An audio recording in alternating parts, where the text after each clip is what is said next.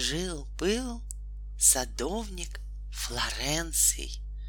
Был он медведем, а жил вместе с другими медведями в маленьком медвежьем городке.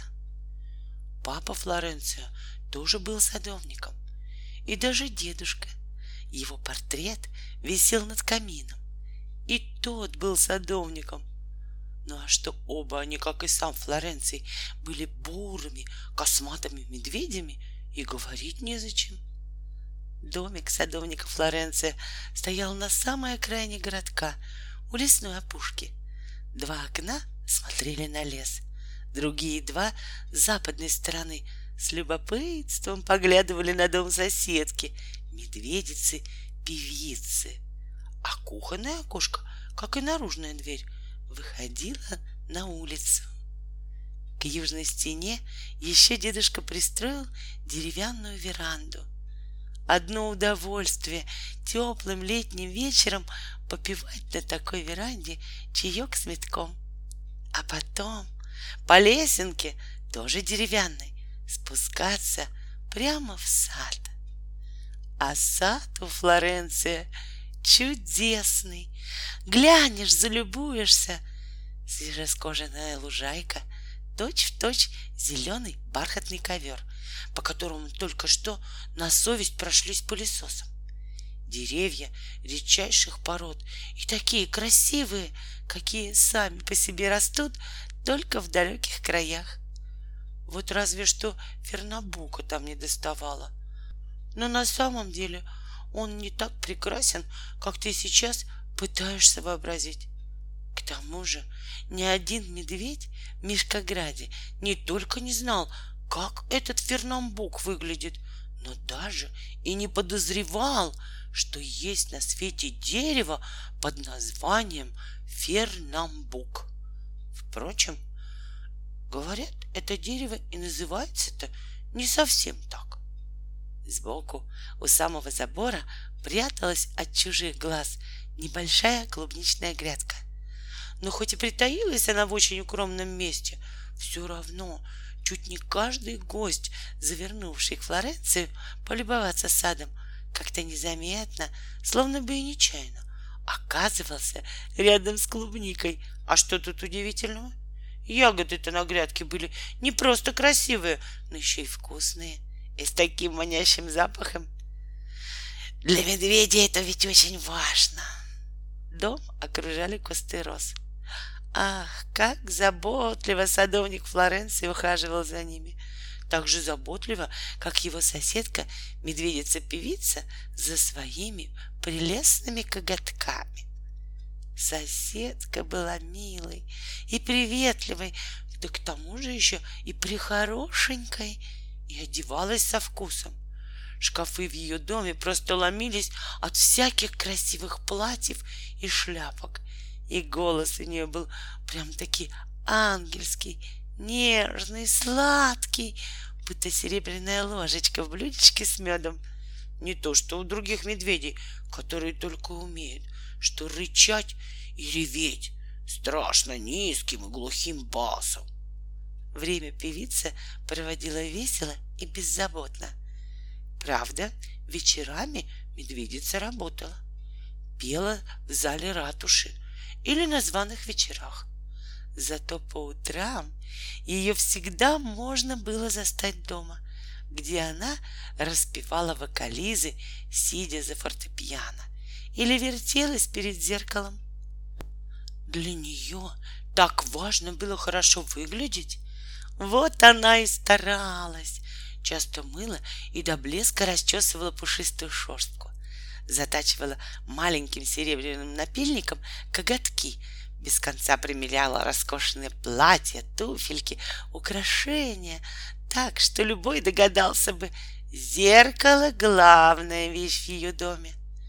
А за свой чудесный серебристый голос певица от самой медведицы королевы получила награду — серебряную медаль и подарок — старинную лютню. Только веселая соседка садовника никогда на ней не играла и вообще повесила в лютню высоко-высоко под самой крышей. наверное, не понравилось, какой бесконечной печалью отзываются струны лютни. Пока соседка то пела, то наряжалась, садовник весь день трудился в саду.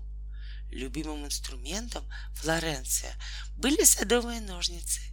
И так ловко он с ними управлялся, что кусты в его саду выглядели один другого причудливее.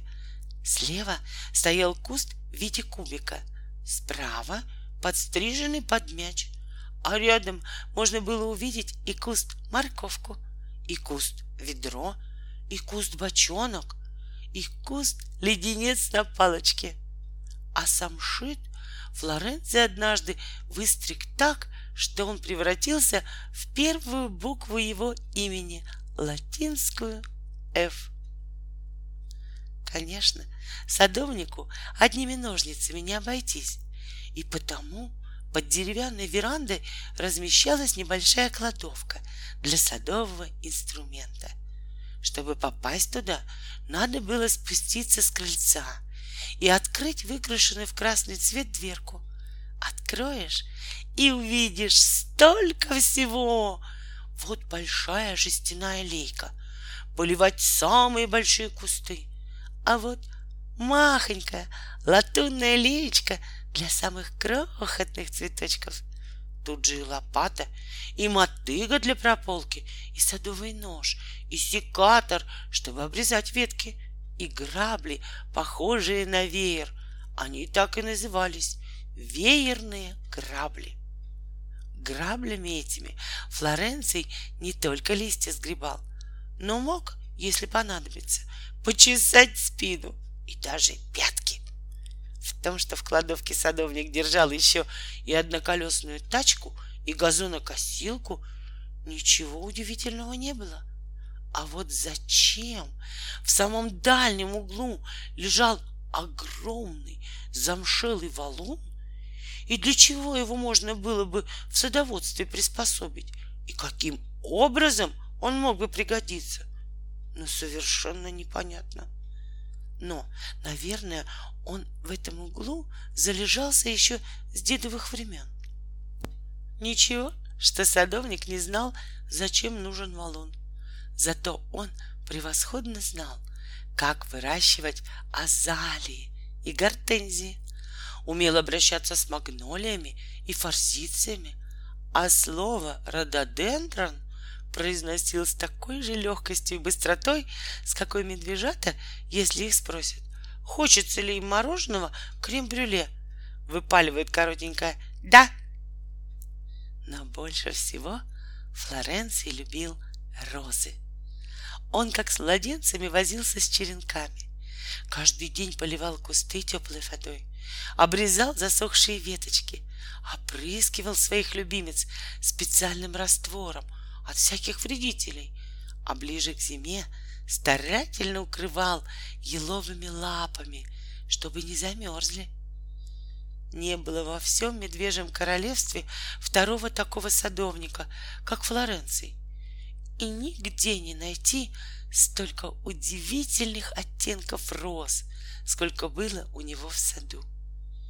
Здесь цвели розы снежно-белые, молочно-белые и белые, словно лебяжий пух, розовые, как земляничный торт, цвета восходящего солнца, цвета ненадкушенного персика, цвета кроличьего носика — цвета фруктового мороженого, цвета заката, цвета ягод красной рябины, цвета надкушенного персика, цвета самой темной вишни и таинственного оттенка желтого гелиодора.